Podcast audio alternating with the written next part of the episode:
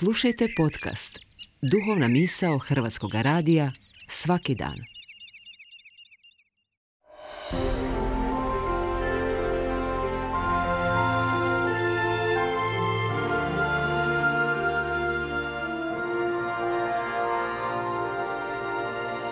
Duhovna misao. Urednica je Blaženka Jančić.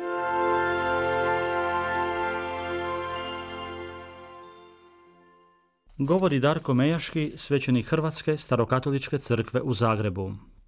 Iako nam se na prvi pogled možda tako ne čini, svako od nas ima barem mali utjecaj na svijet u kojem živimo.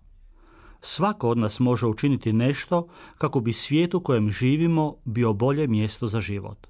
Svi imamo tu priliku, samo trebamo pronaći vlastite snage da to učinimo.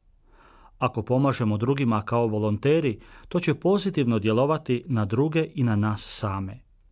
Jedna od najvećih zabluda je ta da mi svojim djelovanjem i radom ne možemo ništa promijeniti. Nitko nije imun na ovu kušnju, pa čak i osobe koje volimo nazivati duhovnim. Prečesto se u sve nas uvlači osjećaj nemoći i besmisla, koji onda rezultira zatvaranjem svakoga u sebe. Ova zanimljiva priča neka nas potakne na dublje razmišljanje o našem kršćanskom životu. U jednom gradu živio je skromni i siromašni svećenik. Nije izlazio među ljude osim za vrijeme crkvene službe. Tako je jednom prilikom na njegova vrata pokucao siromah tražeći malo hrane. S obzirom da je imao vrlo malo hrane, jedva da prehrani sam sebe, nije mu dao ništa. Nakon nekog vremena došla je i zima.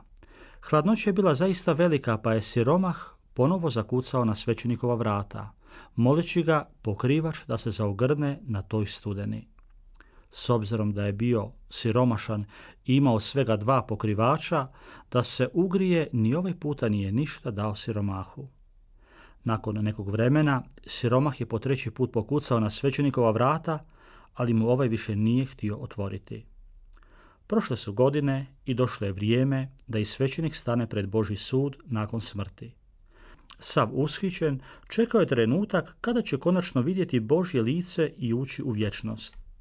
Pred vratima vječnosti stajao je anđeo sa knjigom života u ruci.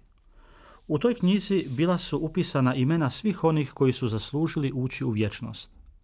Nakon što je bio upitan za ime, anđeo mu je odgovorio – Tvog imena nema u knjizi, tvoje mjesto nije ovdje.